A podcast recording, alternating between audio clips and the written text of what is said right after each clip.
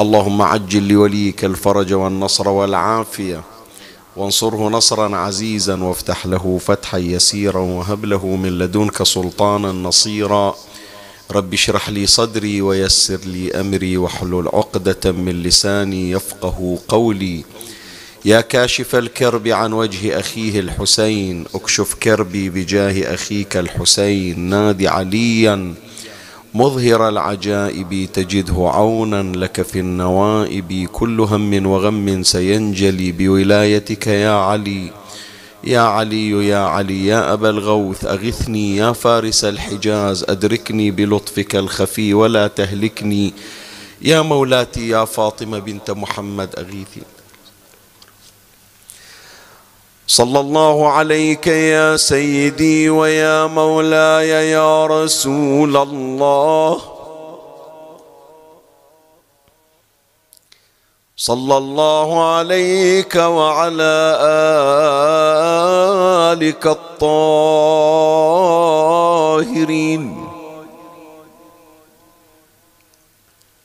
فاز من اعتصم بكم وأمن من لجأ إليكم يا ليتنا كنا معكم. فنفوز فوزا عظيما. بسم الله الرحمن الرحيم. اللهم صل على محمد وآل محمد وعجل فرجهم وفرج عنا بحقهم يا دائم الفضل على البريق. يا باسط اليدين بالعطيه يا صاحب المواهب السنية. صل على محمد وآله خير الورى. سجية. واغفر لنا يا ذا العلا في هذه العشية. اللهم صل على محمد وآل محمد. اللهم إني أتقرب إليك بذكرك وأستشفع بك إلى نفسك. وأسألك بجودك أن تدنيني من قربك وأن توزعني شكرك وأن تلهمني ذكرك برحمتك يا أرحم الراحمين. وصل اللهم على سيدنا ونبينا محمد وآله الطاهرين.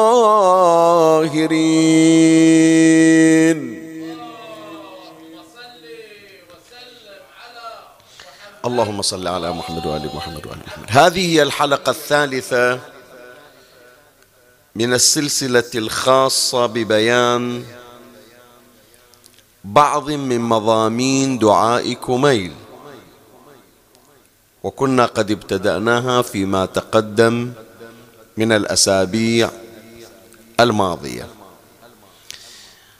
في هذه الحلقة ونقف عند هذه الفقرة. اللهم إني أتقرب إليك بذكرك وأستشفع بك إلى نفسك وأسألك بجودك أن تدنيني من قربك وأن توزعني شكرك وأن تلهمني ذكرك. سنقف على مطلبين في هذه الفقرة ونحاول أن نبحر في فيوض أنوار كلام أمير المؤمنين علي بن أبي طالب عليه السلام. ونشير إلى بعض المضامين والخفايا في هذه العبارات المحفوظة عندنا والتي من شأنها أن تهذب النفس وأن تسمو بالروح وترتقي بها إلى درجات ومراتب الكمال. فمن الله أستمد العون والتوفيق ومن مولاي أبي الفضل العباس المدد وألتمس منكم الدعاء يا أحبتي وصلوا على محمد وآل محمد. اللهم صل على محمد وآل محمد وعجل فرجه.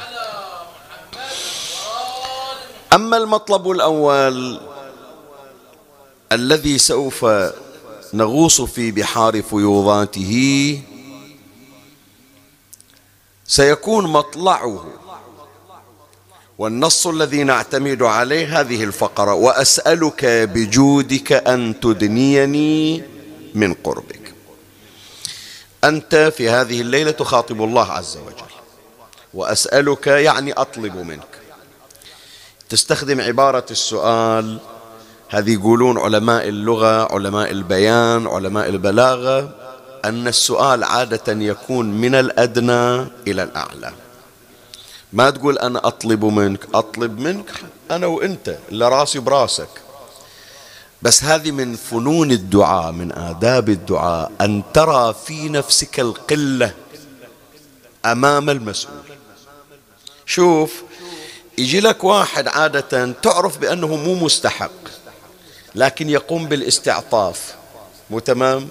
يوقف عند الباب والله محتاج أنت أبو الكرم لا تقصر دخيلك كذا. شوف هذا ال ال الرقة في الخطاب والشعور بالدونية تكسر تكسرك أنت حتى لو تقرر ما تعطيه بس لأنه يتوسل إليك هذا التوسل يستجلب الكرم.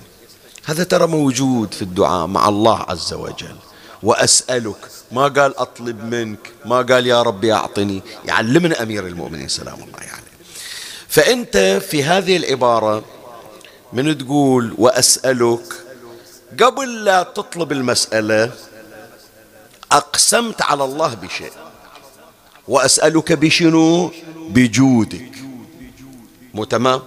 وأسألك بجودك. الجود شنو يعني؟ يعني كرم الله عطايا الله تبارك وتعالى.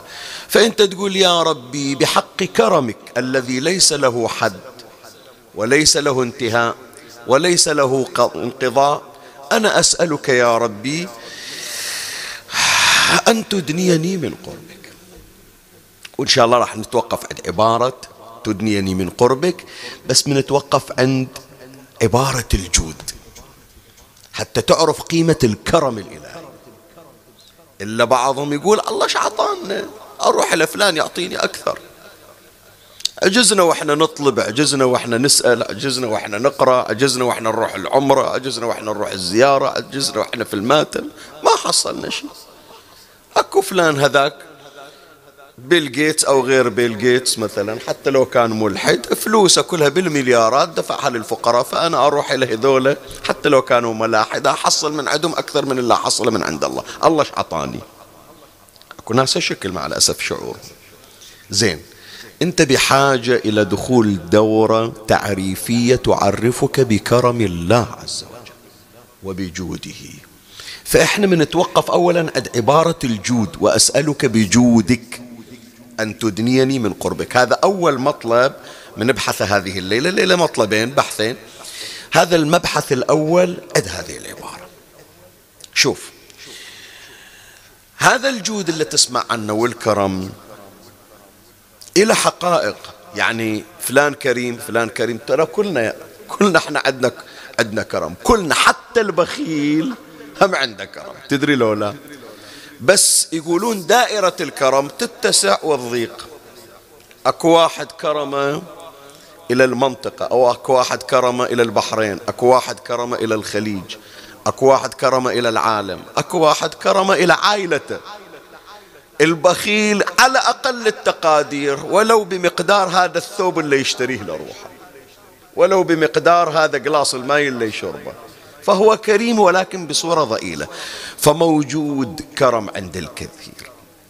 لكن من صور الكرم يا إخواني بل يقولون من حقائق الكرم ومن أجمل حقائقه أن يكون هذا الجود وهذا البذل منشأه من حاجة اللي يطلب من عندك. تشوف هذا اللي يطلب من عندك ولا تريد تعطيه ولا تريد تتكرم عليه شنو حاجته؟ بمقتضى حاجة المبذول له والمجاد عليه تجود عليه بالعطية. شلون؟ خلي أوضحها هذه المسألة. شوفوا أحبائي الآن في الأعم الأغلب عندنا إحنا وين ما كنا في البحرين أو خارج البحرين من تسمع عن الأجواد والكرماء؟ يقولون لك فلان هذا كريم؟ تقول إيه كريم؟ إيش دراك أنه كريم. الصورة المتبادرة للأذهان عن الجود والكرم شنو؟ في الولائم والعزائم. تمام لولا؟ أكثر شيء تعرف أن فلان كريم أو جواد من خلال شنو؟ من خلال عزيمة أو مأدبة لما نسويها مثلا أو هذه الوليمة اللي يدعو الناس إليها. ليش؟ لأن في العام الأغلب هذا المحسن من يقدم شيء. لبناء مأتم لبناء مسجد لإعالة فقير لكفالة يتيم. ما يخبر الناس. متى تطلع هذه؟ عقب ما يتوفى. تالي يعرفون بأن هل ماتم بان إن فلان. هالعائلة المتعففة كان ينفق عليها فلان المحسن. المشهور عند الناس شنو؟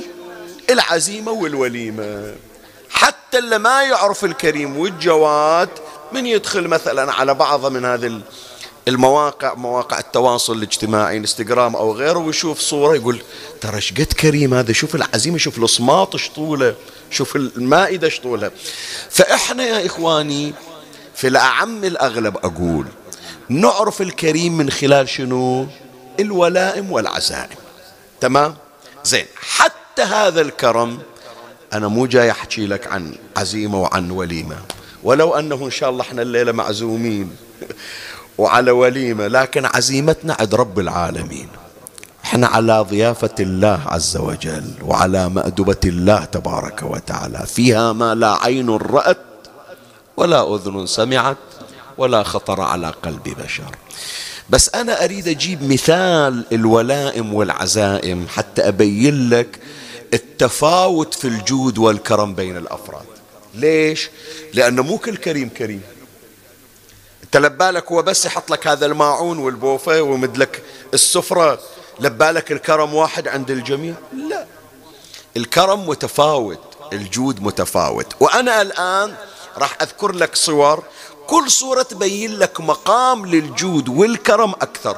فإذا تحققت عندك مقامات الجود من خلال الصورة اللي تشوفها جنابك أنت عادة وهي الولائم والعزائم تعرف الجود الحقيقي. عند الله وعند محمد وآل محمد صلوات الله عليه.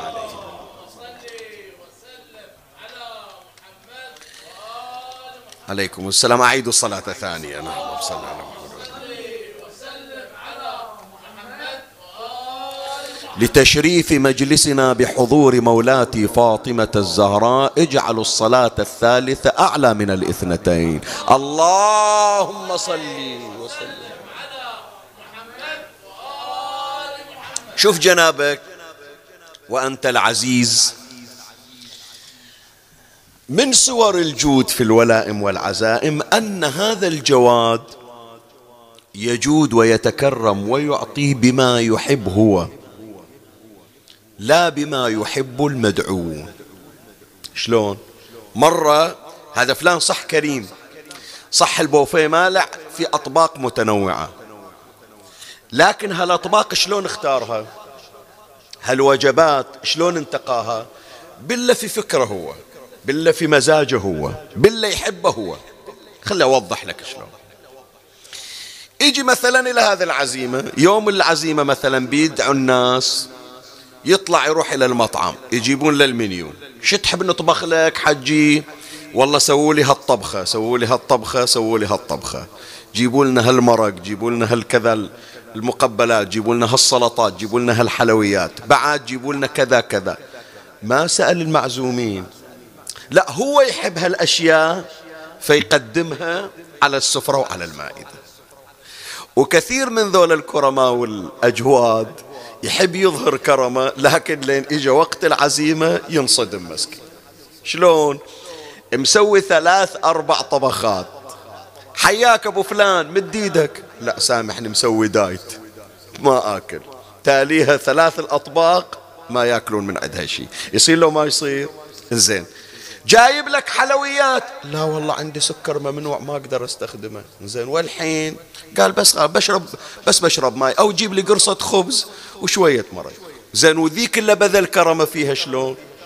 ما انمست. هل أحد يقدر يقول عنه أنه مو كريم؟ لأن المعزومين ما أكلوا. أحد يقول أنت مو كريم؟ هذا إحنا جينا حضرنا وما أكلنا شيء. لا كريم. لكن هذه يسمونها صورة دنيا. يعني طبقة أقل. ليش؟ لأنه لما أظهر كرمه هذا الكريم وأظهر جوده ما راعى من يجود عليهم ومن يتكرم عليهم. راعى شنو؟ مزاجه هو اللي يحبه هو رغبته هو. واضحة هذه؟ زين. هذه أقل طبقة. الطبقة الثانية أعلى من هذه. هي موجودة بعد شايفينها يعني. سوى العزيمة أول اتصل لفنا أبو علي باكر جيت تتغدى عندي. شو تحب تاكل؟ شو تشتهي أسوي لك؟ يصير عندنا لو لا أنت بس آمرني. يقول له لا والله أنا ما أكل. لا أنت خبرني. فحتى مثل ما يقولون في أمثالهم لو طلب لبن العصفور. شنو لبن العصفور؟ هو ما في شيء اسمه لبن العصفور؟ العصفور لا في لبن ولا شيء. يأكل يأكل فراخ القش. بس هذا المثل يجيبونه للاستحالة. يعني حتى لو طلبت المستحيل أنا آتيك به. لعزازتك عندي لغلاتك عندي. بس قول لي شو تريد. فهو من يقول مثلا أنا هذا ما آكل هذا آكل. ذاك اليوم هذا الكريم وهذا الجواد من يطلع إلى السوق يحضر للعزيمة وللوليمة أوه. فلان يحب هالشكل جيبوا إليه فلان يحب هالشكل جيبوا إليه فلان يحب هالأكلة جيبوها إليه فلان ما يأكل جيبوا إلى كذا. ويتعب أكثر من العزائم العامة. هي عزيمة خاصة. ليش؟ لأنها بحسب ما يحب من يجاد عليه ويتكرم عليه. هذه طبقة أرقى من ذيك. وهذه الطبقة اللي عند الله تبارك وتعالى. شلون؟ الله وهو أكرم الأكرمين وخزائنه لا تنفذ. فأنت من يقول لك الله أنا بعطيك كل اللي عندي. يبقى شي تتمناه ما تحصله؟ شو تقول؟ الله عنده كل شيء. الله محيط بكل شيء. فهو لما يعطيك كل شيء إلا تتمنى وما تتمنى تحصله. تمام لو لا؟ لكن تدري رب العالمين إذا أراد أن يعطي أحب الخلق إليه. من أحب الخلق إلى الله؟ الحبيب المصطفى محمد صلى الله عليه وسلم.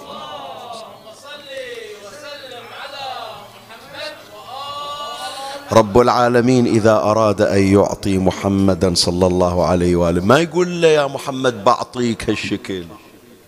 ما يقول له يا محمد راح محضر إلك هالشكل بعطيك. لا شي يقول له اسأل تعطى. واشفع تشفع. شو تريد؟ شو بخاطرك؟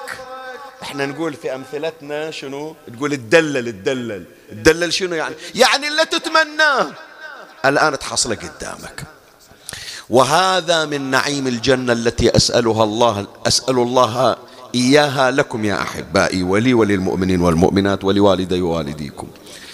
إن شاء الله إذا التقينا في الجنة نذكركم بهذا المجلس اللي سمعتونا ولا حضرتونا. إن شاء الله على بالك تجيك ال... ال... ال... ال... ال... الأطعمة في الجنة.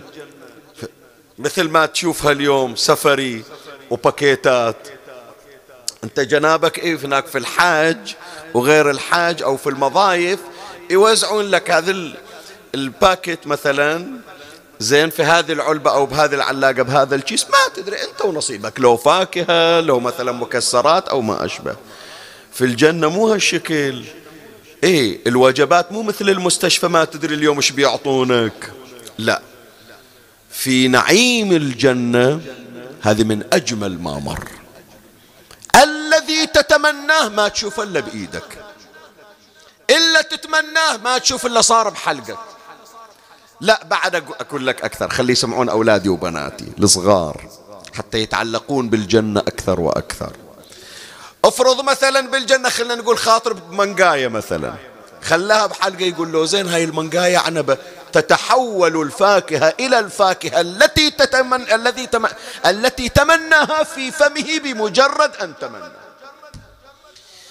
فلهذا في المرويات أنه لما عرج بنبينا محمد صلى الله عليه وآله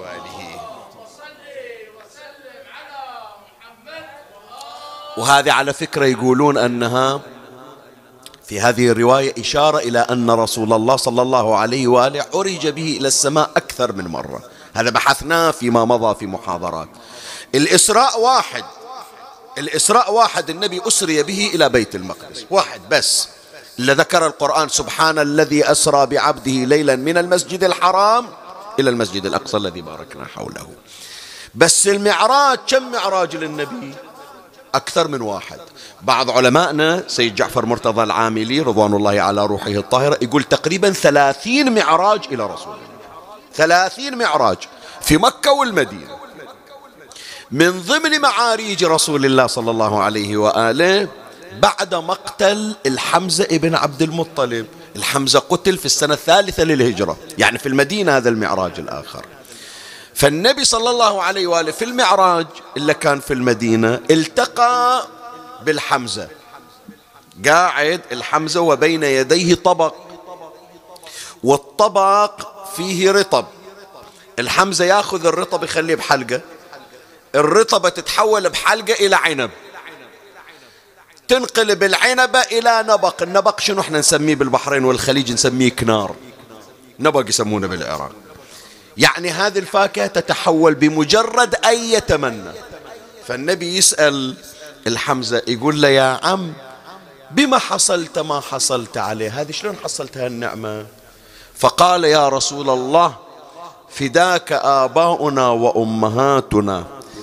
حصلنا ما حصلنا عليه بالجهاد بين يديك وبولاية علي بن أبي طالب وبكثرة الصلاة على محمد وآل محمد.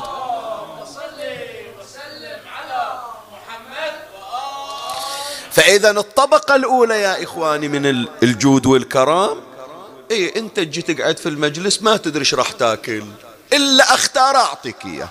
فأنا كريم لكن بما أشتهي أنا. الطبقة اللي أرقى من عندها هذه الطبقة, الطبقة الثانية. إيش تتمنى أنا أعطيك؟ شو بخاطرك أنا أعطيك. زين. الطبقة الثالثة أرقى من هذه الطبقة.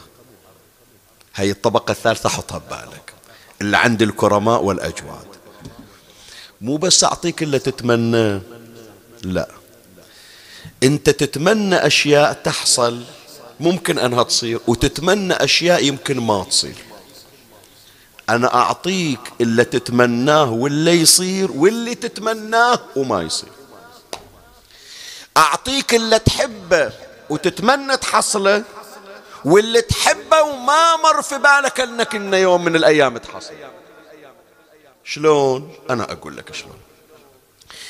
الآن هذه نعرفها يعني في أعياد الميلاد أو في أعياد الزواج مثلا. هذا الزوج اللي يحب مرته يحب زوجته. أو في عيد ميلاد ولده الزوجة الصالحة تعرف زوجها مسكين على قده عليه أقساط عليه ديون. فتقول أنا ما أكلف عليه. هم هو هذا الزوج محب إلى زوجته. فلانة شو تحبين أجيب لك؟ عيد زواجنا جاي. تقول له لا تكلف على نفسك. اللي تجيبه نعمة وبركة وأنت ش... راسك مدام سالم هذا هي النعمة. يقول لا شو تحبين؟ فهي مراعاة إلى زوجها. شو تقول له؟ تدور أقل شيء حتى ما تضيق عليه. بس الزوج مو بس والله التقى الجسدان لا. إذا لم تلتقي القلوب يا إخواني فلا خير في لقاء الأجساد. شو الفائدة أنا قاعد في صفك وبس تدير راسك أنا أحكي عليك صوب الثاني. تمام لولا؟ أنا يمكن واحد ما شفته من سنة لكن ما صلى صلاة الليل إلا واسمي في خرزة من خرزات صبحته. في صلاة الليل. حتى لو ما شفته. يفيدني هذا أكثر لو ليلي ألقاه وهو يحكي علي. شو تقولون؟ فاللقاء يا إخواني لقاء القلوب. قبل أن تكون هناك قبل أن يكون هناك التقاء الأجساد. وإنما لقاء الأجساد كاشف عن لقاء القلوب والأرواح. ليش أمير المؤمنين سلام الله عليه يقول الأرواح جنود مجندة أو جند مجندة ما تعارف منها ائتلف وما تناكر منها اختلف. يوم التقت الأرواح صارت الأجساد هذا يدور شلون يشوف هذا يقطع المسافات من أجله. ويوم تنافرت الأرواح أشوفه أقول ما أقعد إن كان أنت قاعد في الفي أروح أوقف في الشمس ولا أشوفك. تمام لو لا؟ فهذا الزوج لأنه يعرف زوجته تتمنى. افرض مرت يوم من الأيام على الصايغ شافت عقد العقد غالي هالأيام الذهب مرتفع؟ قالت لا أطلب من عنده وهو مسكين والبع على حاله خليه ما يحتاج. خلى لو يجيب لي غرشة عطر بطل عطر, عطر هذا يكفيني. هو لا كرمه ليس له حد. فيجيب لها غرشة العطر ويجيب لها العطر العقد والذهب اللي كانت ما تأمل أنه بيجيها شايف؟ واضحة الصورة لو لا؟ الصورة الثالثة الأرقى من الجود والكرم أن يجود عليك الجواد ويتكرم عليك الكريم. بما تحب وتأمل وبما تحب وما لا تأمل. رب العالمين ترى كرمه مو كم تبغى وأعطيك إلا تبغاه أعطيك وأزيد عليك. وأعطيك بما تعجز عن إحصائه وإدراكه. في الحديث القدسي لو سألني عبدي المؤمن الجنة بحذافيرها أعطيتها إياه ولا أبالي مو أعطي قصر في الجنة مو أعطي طبقة م... لو يريد الجنة كلها أسوي جنة غيرها إلى المؤمنين. بس يريدها بس خليه يطلب من عندي. وهذا الكرم الإلهي هو كرم عند ساداتنا محمد وآل محمد صلوات الله عليه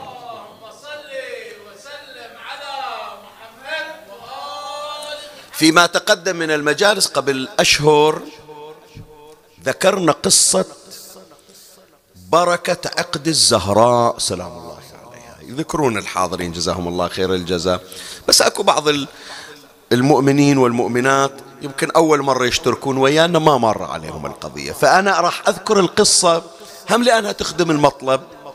شلون الواحد إذا حصل من الكرم الراقي الجود الراقي يحصل اللي يتمناه ولا ما مر في باله أنه يوم من الأيام يتمناه. وهذا ما راح نذكره إن شاء الله في هذه القصة. كان رسول الله صلى الله عليه وآله جالسا في المسجد ومعه مجموعة من أصحابه والذي ينقل الحادثة صاحبه جابر بن عبد الله الأنصاري رضوان الله عليه. النبي قاعد ويا أصحابه إجا رجل شيخ من العرب وقف وسلم على النبي صلى الله عليه وآله. وقال له يا رسول الله إني جائع فأطعمني وعريان فاكسني وفقير فأغنني. لا عندي فلوس فقير أمد ايدي إلى الناس؟ وحتى قطعة قماش ما عندي على جسمي. يلا أستر العورة هذا أنت تشوف هدوم مشققة. وجوعان صار لي مدة ما ماكل. النبي شال راسه قال إيش أقول لك؟ أنت جيتنا ما عندنا شي أيام فقر. لكن الدال على الخير كفاعلي هذا قالها النبي صلى الله عليه وآله في هذا المحضر. قال له الدال على الخير كفاعلي قال له شلون؟ قال له روح إلى ابنتي فاطمة. دخيل مولاة الزهراء. يا أم الحسن يا سيدتي جودي علينا بكرمك وجودك. روح إلى ابنتي فاطمة. وأم الحسن ما تقصر. قال إن شاء الله. وين بيت الزهرة؟ قال دلوا بيت الزهرة جابوا إلى بيت مولاتي فاطمة. في الرواية أن مولاتي الزهراء لما جاءها هذا الشيخ ثلاثة أيام ما ماكل فاطمة ثلاثة أيام. إيش تتصور أنت بنت سلطان الدنيا والآخرة؟ ملكة المحشر يوم القيامة إيش تتصور؟ ترى مرت عليها أيام الزهراء ترتعش من شدة الضعف. خلي ما دام مريت يعني حتى المجلس أحب دائما ذكر الزهراء يمر. لأن مولاتي حاضرة بأبي وأمي فداء لأنوارها يوم من الأيام أمير المؤمنين سلام الله عليه رايح إلى بعض أسفاره مطرشنا النبي إلى بعض الأماكن. غاب ثلاثة أيام فلما رجع عادة أمير المؤمنين يا جماعة ما يفتح الباب. لا. الزهراء تعرف متى يجي على بعضهم يقول شلون تعرف؟ النور النور. نور علي يقع في قلب فاطمة. تعرف هذا علي خلف الباب. فأمير المؤمنين ما يمد إيده على الباب لا ما يشوف وإذا الباب انفتح. الزهرة دائما بأبي وأمي واقفة عند الباب. هي اللي تفتح الباب. اللي قالوا ما ذكرتون الزهراء في هالأيام؟ بس اجى يوم على أمير المؤمنين ظل واقف على الباب ينتظر الباب ينفتح ما انفتح. وذلك اليوم هو الذي وسد فيه فاطمة في ملحودته. رجع إلى البيت أثار الزهرة اندفنت ماكو أحد يفتح له الباب. فإجى أمير المؤمنين سلام الله عليه من السفر كعادته عند الباب انفتح الباب. أول ما دخل هكذا. وإذا بفاطمة ترتعش من شدة الضعف قد اصفر لونها. أحكي لك. وغارت عيناها في أم رأسها. النص النص. وحسن وحسين كالفرخين المنتوفين. شايف هذا صغار الطير؟ إذا نتفوا من عند الريش وإجا الهواء البارد شلون ضعيف ويرجف. هالشكل. وصفهم كالفرخين المنتوفين أمير المؤمنين من شاف المنظر انزعج. انزعج. قال فاطمة ما هذا؟ إيش صاير؟ ثلاثة أيام أنا غايب عنكم إيش صاير؟ قالت يا أبا الحسن منذ أن غبت عنا حتى هذه الساعة ما دخل إلى جوفنا إلا الماء القراح. على الماء بس. ليش؟ قالت ما عندك شيء في البيت. إيه ليش ما خبرتيني؟ قالت أدري ما عندك. ما عندك شو أقول لك؟ أقول لك روح جيب وأنت ما عندك. زين على الأقل أروح أقترض أروح أتدين أروح أرهن شيء إلى أن أرجع. قالت ما أحببت أن أدخل الهم على قلبك. تروح تطلع أنت وراك دين وراك جهاد خليك تفكر فينا. روح أبو حسين أنا أدبر البيت أنا وياي. وين تحصل لي مثل أم الحسن؟ فمولاي الكريم مولاة الزهراء ذاك اليوم يوم إجاها هذا الشيخ الإعرابي كانت فاطمة بأبي وأمي لها ثلاثة أيام ما أكلت شيء ما عندهم شيء في البيت. فطرق الباب طلعت الزهراء من؟ قال شيخ من العرب. خير أيها الشيخ ما عندك ما وراءك. قال لها سيدتي جوعان ما عندي شيء آكل. وعريان ما عندي قطعة قماش أحطها على جسمي. وفقير معدم. وإجيت إلى أبوك النبي ما عنده شيء فقال الدال على الخير كفاعله أرشدني إلى بيتك. شوفي لأم الحسن إيش عندك؟ يا مولاة الزهراء أطرقت برأسها. ما عندها شيء وهم كريمة ما ترد سائل. حانت منها التفاتة. فنظرت إلى جلد كبش ينام عليه الحسن والحسين. شوف أم الحسن شلون حنونة. تقدم المحتاج حتى على أولادها حتى على الحسن والحسين. شالت الجلد طوته قالت هاك أخي العرب خذها بيعه شوف كم يجيب لك واشتر لك طعام قال يا سيدة النساء أقول لك جائع تعطيني جلد شو أسوي بي؟ هم بعد آخذ الجلد وأروح أوقف في السوق ويا من يشتريه الله حصل. جوعان. إيه. أطرقت الزهراء برأسها فنظرت إلى عقد كان على صدرها الشريف أهدتها إياه فاطمة بنت الحمزة ابن عبد المطلب بنت عمها مدت يدها مولاتي فاطمة إلى العقد فقطعته. قالت يا اخ العرب خذ هذا العقد وابتعه بيعه شوف كم بيجيب لك واشتر لك. والله سامحنا على الكسور فأخذ الإعرابي ذلك العقد وجاء إلى رسول الله صلى الله عليه وآله. قال لها بشر عطتك زهرة شي؟ قال ما عندها شي أم الحسن تقول ثلاثة أيام ما عندهم أكل. لكن عطتني هذا العقد. فلما نظر النبي إلى عقد فاطمة دمعت عيناه. عمار بن ياسر غيور شوف اللي ذابوا في محبة أهل البيت. كان تو ذاك اليوم ذيك الأيام مخلصين من غزوة خيبر وموزعين الغنائم وهو بايع نصيب عمار ابن ياسر. أنت تقول لي زين وين نصيب فاطمة نصيب علي؟ عمي ما يخلون لهم شيء يوزعون على المسلمين. عمار ابن ياسر قال له يا رسول الله أشتري هذا العقد أقدر أشتريه قال بلى يا عمار فلو اشترك فيه الثقلان لغفر الله لهم ذنوبهم كرامة لفاطمة.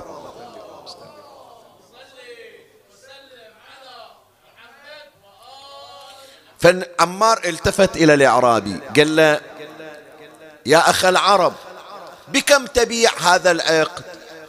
قال له بسد جوعة قرص بس قرص وخذ العقد ما لي حاجة فيه جوعان أنا. قال قوم. قوم أراويك إيش أعطيك. فأخذه عمار من يده وجاء به إلى المنزل. قال له شوف أعطيك عشرين دينار ذهب ومئتين درهم فضة وأعطيك بردة يمانية. غير أنت تقول عريان أعطيك بردة يمانية وأعطيك فرسي ترجع به إلى أهلك وهو لك. وأثرد لك. الخ... وأثرد لك الخبز وأعطيك المرق واللحم. شو تريد بعد؟ نظير هذا العقد اللي كان عند أم الحسن فاطمة. قال هذا بعد فوق اللي أتمنى. شوف رجعنا إلى الشاهد اللي أقول لك عنه. قال فوق ما أتمنى أنا جاي أدور قرص خبز. الآن استغنيت. قال الآن شوف أعطاه عشرين دينار ذهب ومئتين درهم فضة وأعطاه بردة يمانية غالية. وثرد له الخبز واللحم والمرق وأكل حتى شبع. وقال له تفضل هذه راحلتي وروح إلى أهلك وعليك بألف عافية.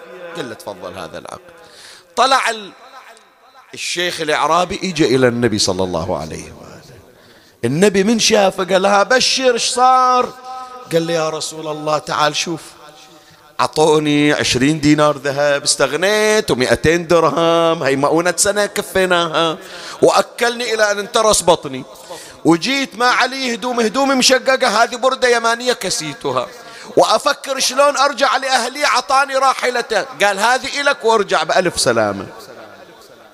قال له هذا ببركات منه قال له ببركات فاطمة.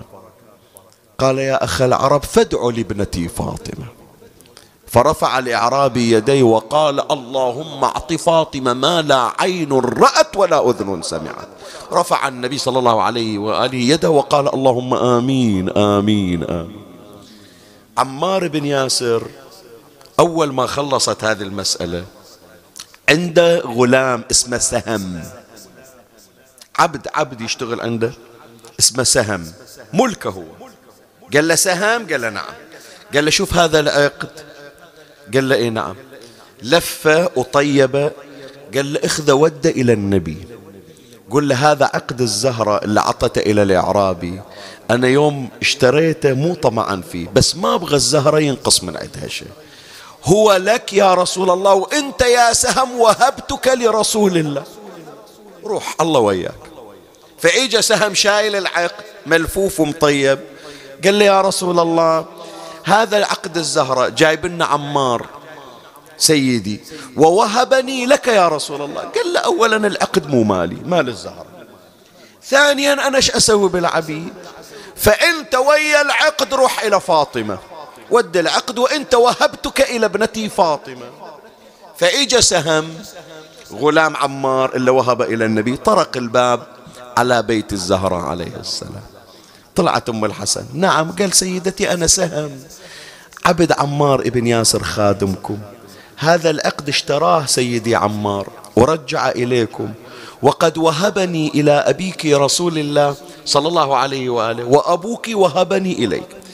قالت سهام؟ بلا سيدتي قالت أعطني العقد. قالت تفضلي هذا العقد. قالت يا سهم وأنت حر لوجه الله. روح الله وياك ويوم اللي تحتاج شي تعال عندنا. سهم هذا صار يضحك يتبسم. قالت له شي ضحك؟ قال ما رأيت أكثر بركة من هذا العقد. أشبع جائعا وكسى عريانا وأغنى فقيرا ورد ورد العقد إلى أهله وأعتق مملوكا. وين حصل مثله هذه بركات محمد وآل محمد صلوات الله عليه فيا إخواني جود الله وجود آل البيت سلام الله عليهم. لا تتصور تقول من أطلب شي بس يعطوني. أنت في بالك أشياء تتمناها بس تقول ما ما أتصور يصير. كرم الله وكرم أهل البيت. يعطونك ما تتمنى وزيادة على ما تتمنى. طيب فلهذا أنت الليلة في دعاكم إيش تقول؟ وأسألك بجودك أن تدنيني من قربك خلي شوية نحكي. وأسألك بجودك يعني يا ربي أنا أقسم عليك بكرمك وبجودك شنو تريد أنت جنابك الليلة؟ القرب الإلهي. حكينا عنه البارحة يعني الواحد يصير يعني يزرع الله في قلبه حب الله ولا يحب شيئا سوى الله. زين الغريب يا إخواني حط بالك سيدنا للكلمة. الغريب أمير المؤمنين في الدعاء ما يقول وأسألك بجودك أن تقربني إليك؟ مو المفروض إحنا نحصل القرب عاد الدكتور لولا أنا أطلب القرب أمير المؤمنين ما قال القرب. إيش قال؟ وأسألك بجودك أن شنو؟ تدنيني يعني أصير قريب من القرب. شنو الفرق؟ شنو الفرق بين أن تكون قريب من الله وأن تكون قريب من القرب إلى الله. شنو الفرق؟ زين خلنا منبينها منوضحها حتى تعرف هالكلام. أنت جنابك تريد تحضر الماتم. تريد تحضر الماتم وتقعد عند المنبار لو تريد تقعد برا على أعتاب الماتم. ليلة الجمعة الليلة عند الحسين سلام الله عليه. تريد تقعد عند الضريح. لو تريد تصلي برا في الشارع عند التل. يوم اللجة أصلا تريد تصلي صلاة جماعة ومقبط الحرم مليان وسادين الأبواب. ما تحصل مكان تدخل تتأذى لولا مع العلم أنت داني من حرم الحسين. بس ما يكفيك الدنو تريد داخل الحرم بل داخل الحضرة. عدل لولا فالمفروض أمير المؤمنين يا جماعة يقول وأسألك بجودك أن تقربني إليك أو أن ترزقني القرب منك. أمير المؤمنين ما قال هالشكل. أن تدنيني من قربك. ليش؟ اي قبل لا نجاوب بس فكر فيها. حطها في بالك تصورها حتى تعرف قيمتها. وأنا أقول لك أنا. مرة يا إخواني أنا أحصل القرب الإلهي. لكن أحصله شلون؟ بمستواي أنا بمعرفتي أنا. صح أنا قريب من الله لكن بعقل ياسين بدماغ ياسين بالله يعرفه ياسين من كم كتاب قارنا وكم مجلس سامعنا بس. تدري الدنو من القرب شنو يعني؟ أمير المؤمنين يقول اللهم أني أسألك أن تقربني من القريب منك فيعرفني حلاوة القرب منك. مو أنا إلا ما أعرف شيء لا.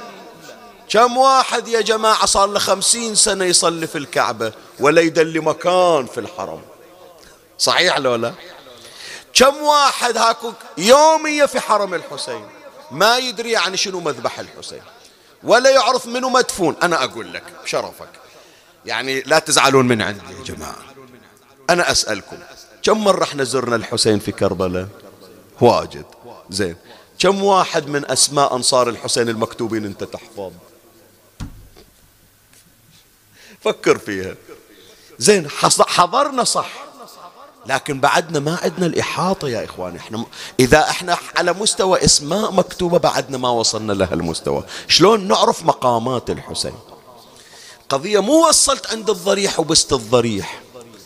الجمال إذا حصلت مرافقة صاحب العصر والزمان عجل الله فرجه الشريف فجعلك قريبا من الحسين وقربك منه فقربك الحسين إلى الله. إيه شوف هذه أعلى الدرجات. هذه موجودة في القرآن يا إخواني. هذا اللي أحكي لك عنه موجود في القرآن. في قصة موسى الكليم عليه السلام مع الخضر. حط بالك للكلمة. القرآن يتكلم عن قصة لقاء الخضر أو قصة لقاء موسى بالخضر. فوجد عبدا من عبادنا آتيناه رحمة من عندنا وعلمناه من لدنا علما. قال له موسى هل أتبعك على أن تعلمني مما علمت رشدا؟ تمام لو لا؟ ليش يريد يتابع موسى؟ حتى يعلمه. زين قول يا رب علمني. قول يا رب العلم اللي عند الخضر أطنية. لا يقول في علم مو موجود إلا عند الخضر. وأنا أريد هذا الخضر يقربني إلى الله أكثر مما أنا قريب. فلهذا يا أحبائي تذكروا هذه الكلمة. من تقول في دعاء كميل الليلة وكل أسبوع وأسألك بجودك أن تدنيني من قربك. شنو يعني؟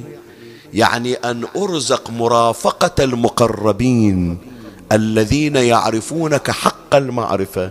مو أريد أنا أعرفك يا الله أريد الحسين يعرفني إياك. أريد علي بن أبي طالب يعرفني إياك. أريد إمامي صاحب العصر والزمان عجل الله فرجه الشريف.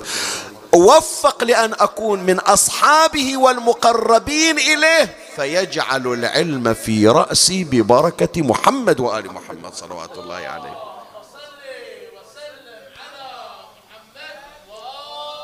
وحتى أبين لك الفرق بين القرب والدنو من القرب. واحد قريب وواحد يتقرب من القريب فيصير أقرب من القريب. أعيد الكلمة شباب بناتي حطوا الكلمة.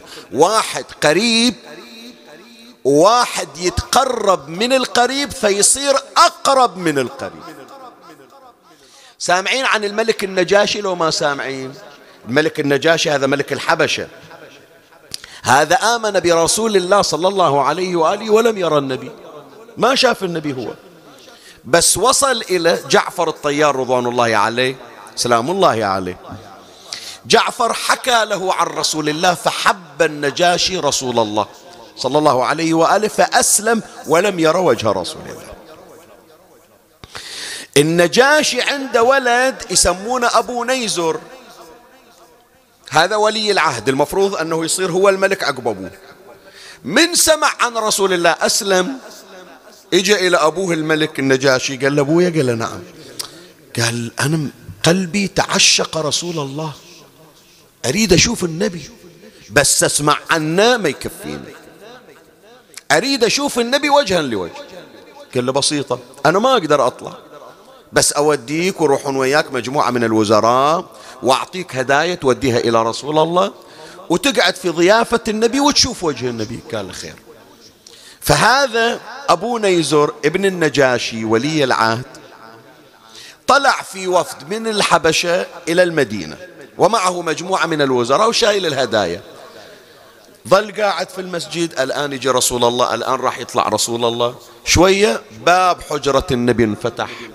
وإذا بنور قد سطع وضياء قد لمع إذا أشرق النور من وجه المصطفى محمد صلى الله عليه وسلم.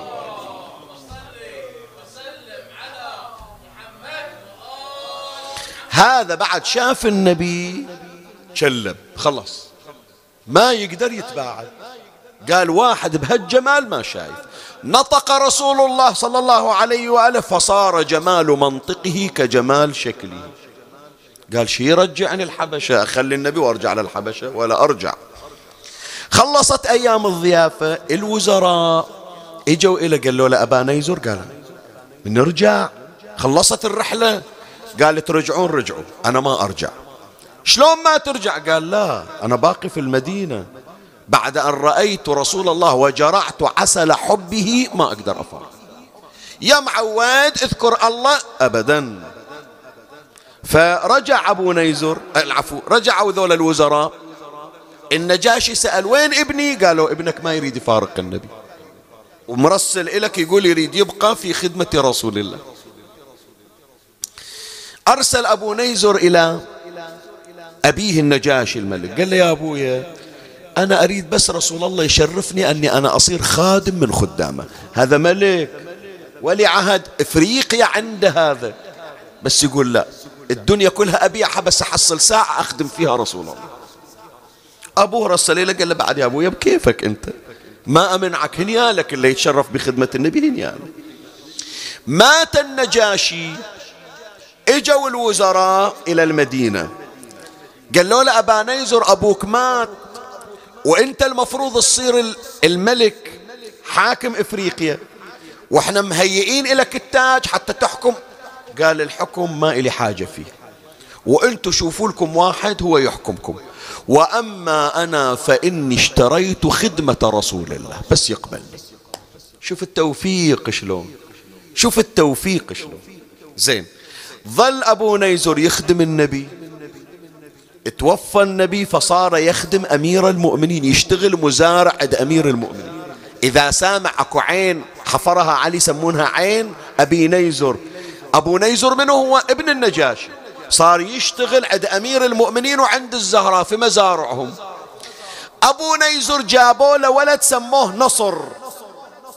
نصر هذا اللي هو حفيد النجاشي. خدم عليا وفاطمة والحسن ويوم عاشر حاضر في كربلاء واستشهد مع الحسين.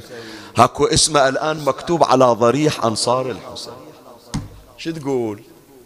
بالله عليك هذا نصر لو ظل في الحبشة ويا أبوه جده يموت ولا أحد يعرفه. أنت اليوم بشرفك سيد. تدلي قبر النجاشي وين صاير؟ فذاك النجاشي صح قريب من رسول الله. لكن أبو نيزر قال مو بس أريد أصير قريب أريد أدنو من المقربين حتى أصير أقرب. فلما أعطاه الله عز وجل هذه المكانة رزقه الله ولدا يكون من أنصار الحسين عليه السلام. فالليلة هذه من تقرأ الدعاء فكر في هالكلمة. هذه لفتة عرفانية سلوكية. وأسألك بجودك أن تدنيني من قربك أن تحصل على شخص قريب من الله يعلمك كيفية الوصول إلى الله فتكون أقرب وأحب إلى الله. هذا المطلب الأول خلصنا من عنده. نجي إلى المطلب الثاني حتى نختم حديثنا. وأسألك بجودك أن تدنيني من قربك وأن توزعني شكرك وأن تلهمني ذكرك. وأن تلهمني شنو يعني؟ الإلهام. الإلهام شنو سيدنا؟ الإلهام شنو؟ الإلهام يقولون هذا خطاب من الله لك في قلبك. الله عز وجل يمن عليك بنعمة. ما أدري شنو العدل. ما أدري الخير وين. الله ما يضيعك. فيقذف في قلبك صوت تسمعه بأذنك. واحد بقلبك يقول سوي العمل الكذا.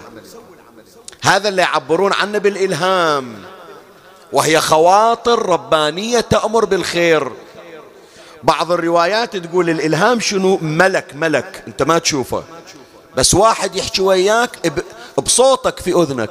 روح إلى المأتم الفلاني. السنة روح لزيارة. طلع صدقة الليلة جمعة شايف؟ يأمرك بالخير. هذه النعمة التي يشير إليها أمير المؤمنين. وأن تلهمني ذكرك. شوية نوصل إلى كلمة حساسة. يسألونها كثير. يعني أدري اللي يسألونا من أولادنا وبناتنا ما يتصورون أنه راح نبحث هذا الموضوع. إجا هذا الرزق للجميع. شلون أفرق بين الإلهام وبين وسوسة الشيطان؟ شلون أنا أبين لك؟ يعني الآن من أوجه الخطاب يعرفون أنا أقصد بعض الأشخاص. ومن خلال قصدي لهم يتعمم الكلام إلى البعض. يقول شيخنا أروح إلى كربلاء أو أروح إلى زيارة الحسين عليه السلام أو أروح إلى زيارة النبي صلى الله عليه وآله أو أروح إلى مكة. زين إحنا في الحرم الآن في المسجد الحرام خلصنا مناسك خلصنا العمرة باقي ساعة ساعة ونص على أذان الصبح. إلا وياي الحجاج المعتمرين وقفوا يصلون صلاة الليل. أنا بغيت أقوم بس واحد يقول لي شي يقومك؟ تقوم تصلي صلاة الليل الآن لين شافوك بيقولون هذا رياء جاي فوشر قدامنا. مو هالشكل بعض الناس؟ زين يحضر في ماتم يريد يصيح لا تصيح. شو يقولون؟ انت تبى تراوي الناس انك انت تصيح في الماتم؟ فيقول شيخنا هذا شنو؟ إلهام. لو وسوسة. شو تقول انت؟ هل الله يقول لك لا تصلي صلاة الليل؟ هل الله يقول لك لا تبكي على الحسين؟ شلون نفرق بين الإلهام والوسوسة؟ هذا الجواب أجاوب عليه حتى أجيب الفصل الأخير من هذا المطلب الثاني وأختم الحديث. حتى تفرق بين الإلهام الإلهي والوسوسة الشيطانية. أولا يا إخواني خلوا في بالكم هذه العقيدة. الله لا يأمر بشر. الله لا يجلب ضرر بأحد. واضحة لو لا أبو علي؟ الله يأمر بالشر؟ معاذ الله. فلما يجي مثلا ما عليك لا تسلم على فلان ترى فلان ما يستاهل. لا تروح توقف عند باب بيت فلان نسيبك ترى ما يستاهل تروح. لا الله لا يأمر بالقطيعة ولا يأمر بالشر. هذا إبليس. الله يأمر بالخير والشيطان يأمر بالشر. زين شيخنا ساعات الشيطان يصور لي الشر بصورة الخير. أريد أقوم أصلي صلاة الليل؟ يقول لي لا تقوم الحين. خلها بعدي. ألا تراوي الناس روحك؟ تالي لين صرت بروحك صل صلاة الليل. شلون أعرف هذا إلهام لولا؟ أنا أقول لك شيء جربه. إذا شكيت بأن الخواطر في قلبك خواطر إلهية أو وساوس شيطانية شو تسوي؟ أكثر من ذكر الله والصلاة على محمد وآل محمد. لا على محمد وآل محمد ردد لا إله إلا الله لا إله إلا الله لا حول ولا قوة إلا بالله العلي العظيم. حسبي الله ونعم الوكيل. اللهم صل على محمد وآل محمد وعجل فرجهم. إذا هو إلهام من عند الله ذكر الله يثبت الأمر الإلهي في قلبك. وإذا هو من الشيطان ذكر الله يطرد الشيطان. ما يقدر يصبر الشيطان. ذكر الله يحرقه. وهذا اللي القرآن ذكره آه، آه، في قوله عز من قائل رجال لا تلهيهم. عفوا. إنه ليس له سلطان على الذين آمنوا وعلى ربهم يتوكل. ما يقدر حتى لو يريد يغرك من تذكر الله يحترق يذوب ويروح. هذا الإلهام خلنا نشوف الإلهام الحسني بقية الأمور إن شاء الله أعرض عنها يعني بعض النقاط أعرض عنها لأن كملنا الساعة الآن. أريد أتوجه وياك لأن المجلس الليلة معقود على ذكر كريم أهل البيت أبي محمد الحسن الزكي عليه السلام. خلنا نشوف الإلهام الحسن شلون. حتى نتعلم من عنده. لأن الإلهام يا إخواني شلون؟ إلهام مر بالقضاء. أنا في حياتي من صليت صلاة الليل. متى صليتها صليتها يوم صار عمري أربعين سنة جوت عليها يوم صار عمري ثلاثين سنة صليت. قمت أصلي صلاة الليل وجوت عليها يوم عمري خمسة عشر سنة ما أصلي صلاة الليل. تمام لولا يجيني الإلهام من الله عز وجل. يقول لك اقضي ما عليك من فائت من صلاة الليل. فيصير ثوابك أكثر ودرجاتك أعلى. تمام لولا هذا إلهام في القضاء. في إلهام في الأداء. شلون؟ اليوم الخميس إيش بضرك؟ اقرأ فاتحة للموتى. زين هذا أنت مار في السيارة على المقبرة المقبرة خليه حول اقرأ فاتحة لقبر أبوك. شايف؟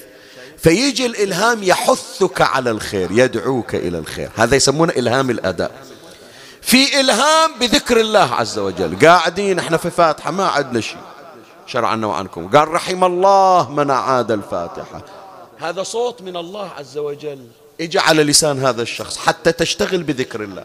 قاعدين الآن هذا إحنا في مجلسنا وهو في ذكر الله مرة واحدة صلوا على محمد وآل محمد. اللهم صل على محمد. هذا إلهام بذكر الله عز وجل. هذا من الخير. يسوق الله لك دعوة الخير. الإمام الحسن عليه السلام هالشكل عنده. بعض الأمور اللي ما ملتفتين إلها. الإمام الحسن ملتفت إلها شلون؟ أنا أقول لك. سيد أنت رايح زاير جدك. وإن شاء الله نروح وياك مرة ثانية. من تجي إلى حرم الحسين عليه السلام وتريد تزور في بالك الزيارة في وين بتقراها؟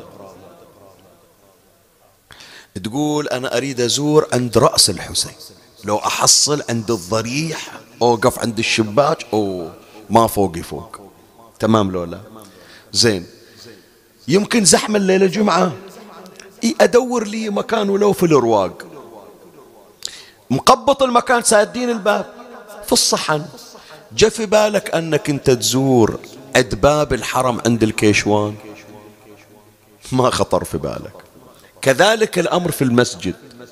أنت في بالك أنه والله بروح عند المحراب بصلي ما يجي في بالك أنه عند باب المسجد توقف وتدعو الله. بينما تعال شوف الإمام الحسن عليه السلام. يسوي باب المسجد محراب. باب المسجد. كان إمامنا الحسن صلوات الله عليه إذا وقف عند باب المسجد قال إلهي ضيفك ببابك مسكينك ببابك سائلك ببابك يا محسن قد أتاك المسيء فتصدق عليه بالجنة. من فكر يا جماعة أنه من يوقف على الباب يطلب مراد؟ عند باب المسجد. أنا أقول لك يمكن بعضكم يزعل. خاف أقول ما أحب أذكر هالحكاية بس الواحد الآن يراجع حساباته خصوصا عند بوادر الانفراج. يمكن إحنا السنة انحرمنا من المساجد السنة اللي طافت لبعض التقصير من بعض الأفراد ما أقول لكم شافين أنتون؟ صلاة الجماعة والإمام يقيم والبعض واقف عند باب المسجد وصوته يشاغب حتى أصوات المصلين. صاير لو مو صاير حجي هذه الجرأة أنت لو رايح على باب مسؤول فنك لو يحضرونك في مركز شرطة وبتدخل على غرفة الضابط ترفع صوتك. تمام لو لا؟ وين أنت قاعد؟ يمكن قاعد برا هناك في الاستقبال يقول تعال وين أنت؟ أنت في دائرة حكومية. نزل صوتك. تمام لو لا؟ لكن الدائرة الإلهية البيت الإلهي نتجرأ عليه. شوف هذه قرصة إذن من الله. قرصة إذن. لا أحرمكم كل هالنعمة حتى من ترجعون للمساجد تراعون حق المسجد. لأن المسجد يشكو غدا إلى الله. إمامنا الحسن يجي عند باب المسجد ويوقف يحط خده على الباب ويصيح إلهي ضيفك بباب هذا إلهام الذكر. بعد إلهام أن يمشي لله في طريقه إلى الحج. أنت جنابك تريد تروح الحج. تقول أتمنى أنا أروح قبل غيري. الحملة كلها طالعة. أتمنى أسبقهم حتى أتفرغ هناك في المسجد الحرام. ما تعرف بأن مشوار القصد إلى بيت الله هو في حد ذاته حج. هو في حد ذاته حج. إمامنا الحسن يمشي لله حافيا حتى تتورم قدماه. ليش يا ابن رسول الله في الروايات وإن النجائب لتساق بين يديه؟ عندك خيول تصعد وعبادتك هذه سوا في لا يقول إني أستحي أن ألقى الله ولم أمشي إلى بيتي هذا الإلهام في ذكر الله. ختاما على فراش المرض. والسم قد سرى في بدنه. وفي كل ساعة يقذف قطعا من أحشائه.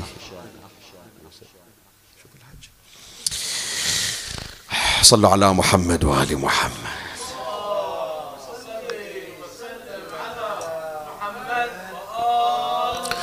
زين سيدي بعد الواحد يفكر في العبادة مدة حياته. ما يفكر في العبادة بعد مماته. أكو واحد بيموت يفكر بعد في عبادة بعد الموت؟ لكن تعال شوف الإلهام الحسن. من ضمن وصاياه لأخيه الحسين يقول وصل على جنازتي وخذني إلى قبر جدي رسول الله لأجدد به عهد نعاش محمول. وروحه وصلت إلى رسول بس يقول أتمنى الزيارة ما أقطعها لا حي ولا ميت. شوف عبادة الحسن شلون. ثم قال هذه الكلمة المؤلمة واعلم يا ابن أم إن القوم سيمنعونكم فبحقي عليك لا تهرق من أمري ملء محجمة دما. كل شيء لحرمة المسجد كل شيء لحرمة رسول الله. انت ودني ان خلوكم قدرت تطوفني على قبر جدي. نور على نور. شفتهم ما راح يخلونكم؟ حافظ على حرمة المسجد وعلى حرمة القبور. وطلعني. ودني البقيع. تفني عند قبر جدتي فاطمة بنت أسد وفارق الحسن الحياة مسموما. وخلاه الحسين على المغتسل والحسن يتقلب كيفما شاء الغاسل. لكن يقولون أول ما جرد من ملابسه وإذا بجسده قد اخضر من السم. والذي يعينه بصب الماء على جسد الحسن أبو الفضل العباس. خلصاه لف الحسين بالأكفان أدرجه في أكفانه حنطه شال الجسد خلاه في التابوت طلعوا النعش اصطفت بنو هاشم صلوا على جنازة الحسن. يلا اخواني شيلوا نعش أخوكم. إي وين نروح أبو علي؟ قال نروح اولا المسجد. نطوف على قبر أمه مكسرة الأضلاع فاطمة. ونحط النعش على قبر النبي عند قبر النبي بصف القبر. حتى يشتاق الحبيب إلى حبيبه. وبس نطوفه ونمشي بيه. وحملوا الجنازة وجاءوا بنعش إمامنا الحسن إلى مسجد النبي وإذا بالبغلة ومن عليها ومروان بن الحكم. حوطوا المسجد مسجد النبي. ومن شافهم بنو هاشم قال دولش جايين يسوون. وإذا بمروان ينادي يا رب هيجا هي خير من دعو وعطى الإشارة. وإذا بسبعين سهم ثبتت في نعش الحسن. النعش مو مثل الآن في بعض الأماكن مغطى من فوق. لا يعني الجسد يبين فالسهام طاحت على صدر الحسن. بعض علمائنا يقول استل الحسين من نعش الحسن سبعين سهم.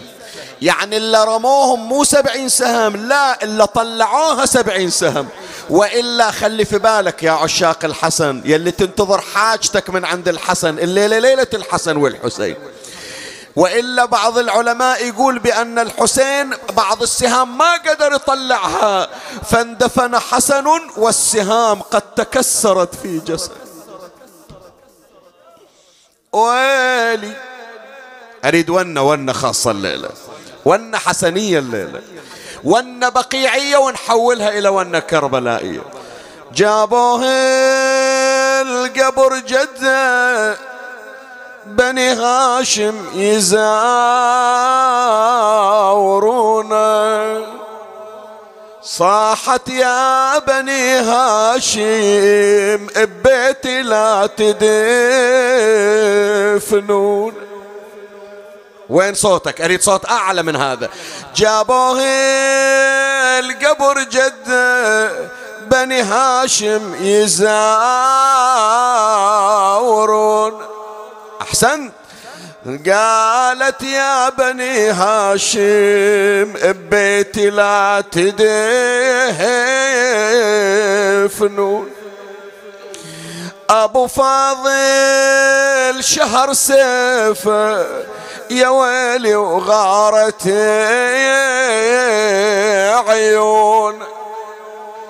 من شاف النبل يعصف من جيش المرا ومروان أويلي نادى عليه أبو السجاد بسك يا أبو فاضل. هذه حكمة الباري وأمر من السماء نازل. إلى يوم إلك يوم الذي عيونك ومخك عجتيف ساي تظل مرمي على الشاطئ وانت مقطع الذرعان ولي صار الدهر ما يوم فرحني. ولي صار علي لملم حاشيم. ولي صار وقف عباس لا يمنه ولا يسار ولا يسار يصيحاه على زينب مولدي. يصيحاه على زينب مو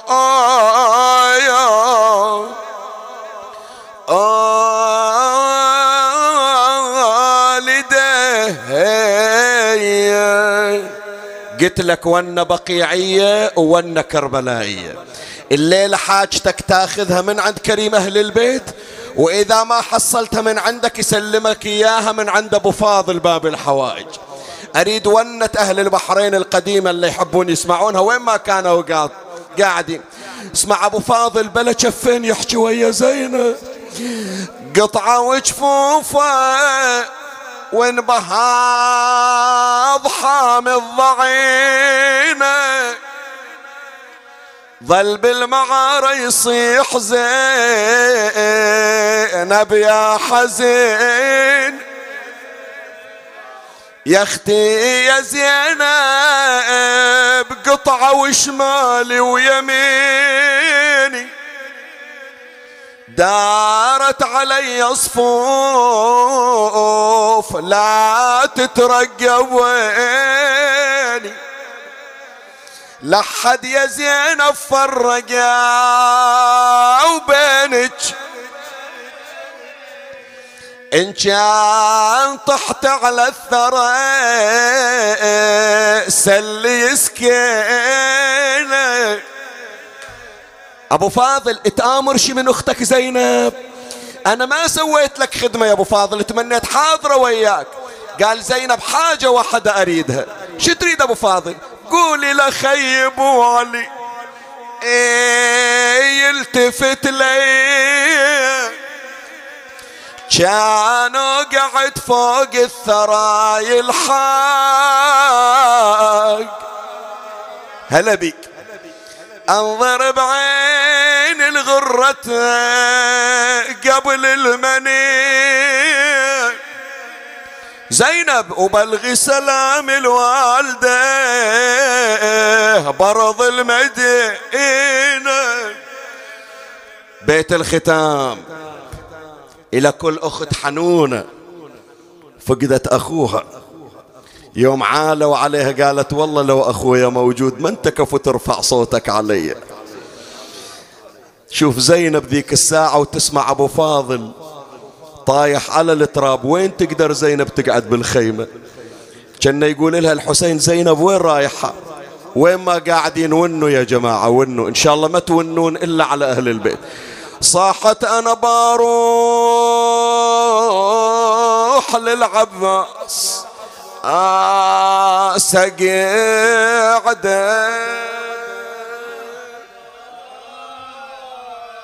هلا بيك هلا. إيش بتسوين زينب؟ وركب جفوفه فوق زلدة.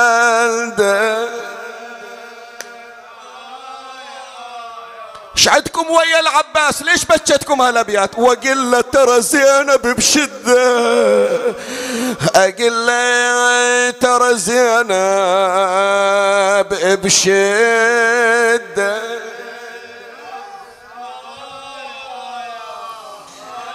خويا قصدتك يحق لي ما يكف الدمع ردني ردني. قصدتك والشمر بالصوت. ردني خويا جبتني من المدينة قوم قوم ردني. يا أبو فاضل ترى زينب سبي أحيم الضايعات بعدك ضعنا. في يد النائبات حسرى بوادي. اللهم صل على محمد وآل محمد. فإليك يا ربي نصبت وجهي. وإليك يا ربي مددت يدي. فبعزتك استجب لي دعائي وبلغني مناي. ولا تقطع من فضلك رجائي. واكفني شر الجن والإنس من أعدائي يا سريع الرضا. اغفر لمن لا يملك إلا الدعاء. فإنك فعال لما تشاء. يا من اسمه دواء وذكره شفاء.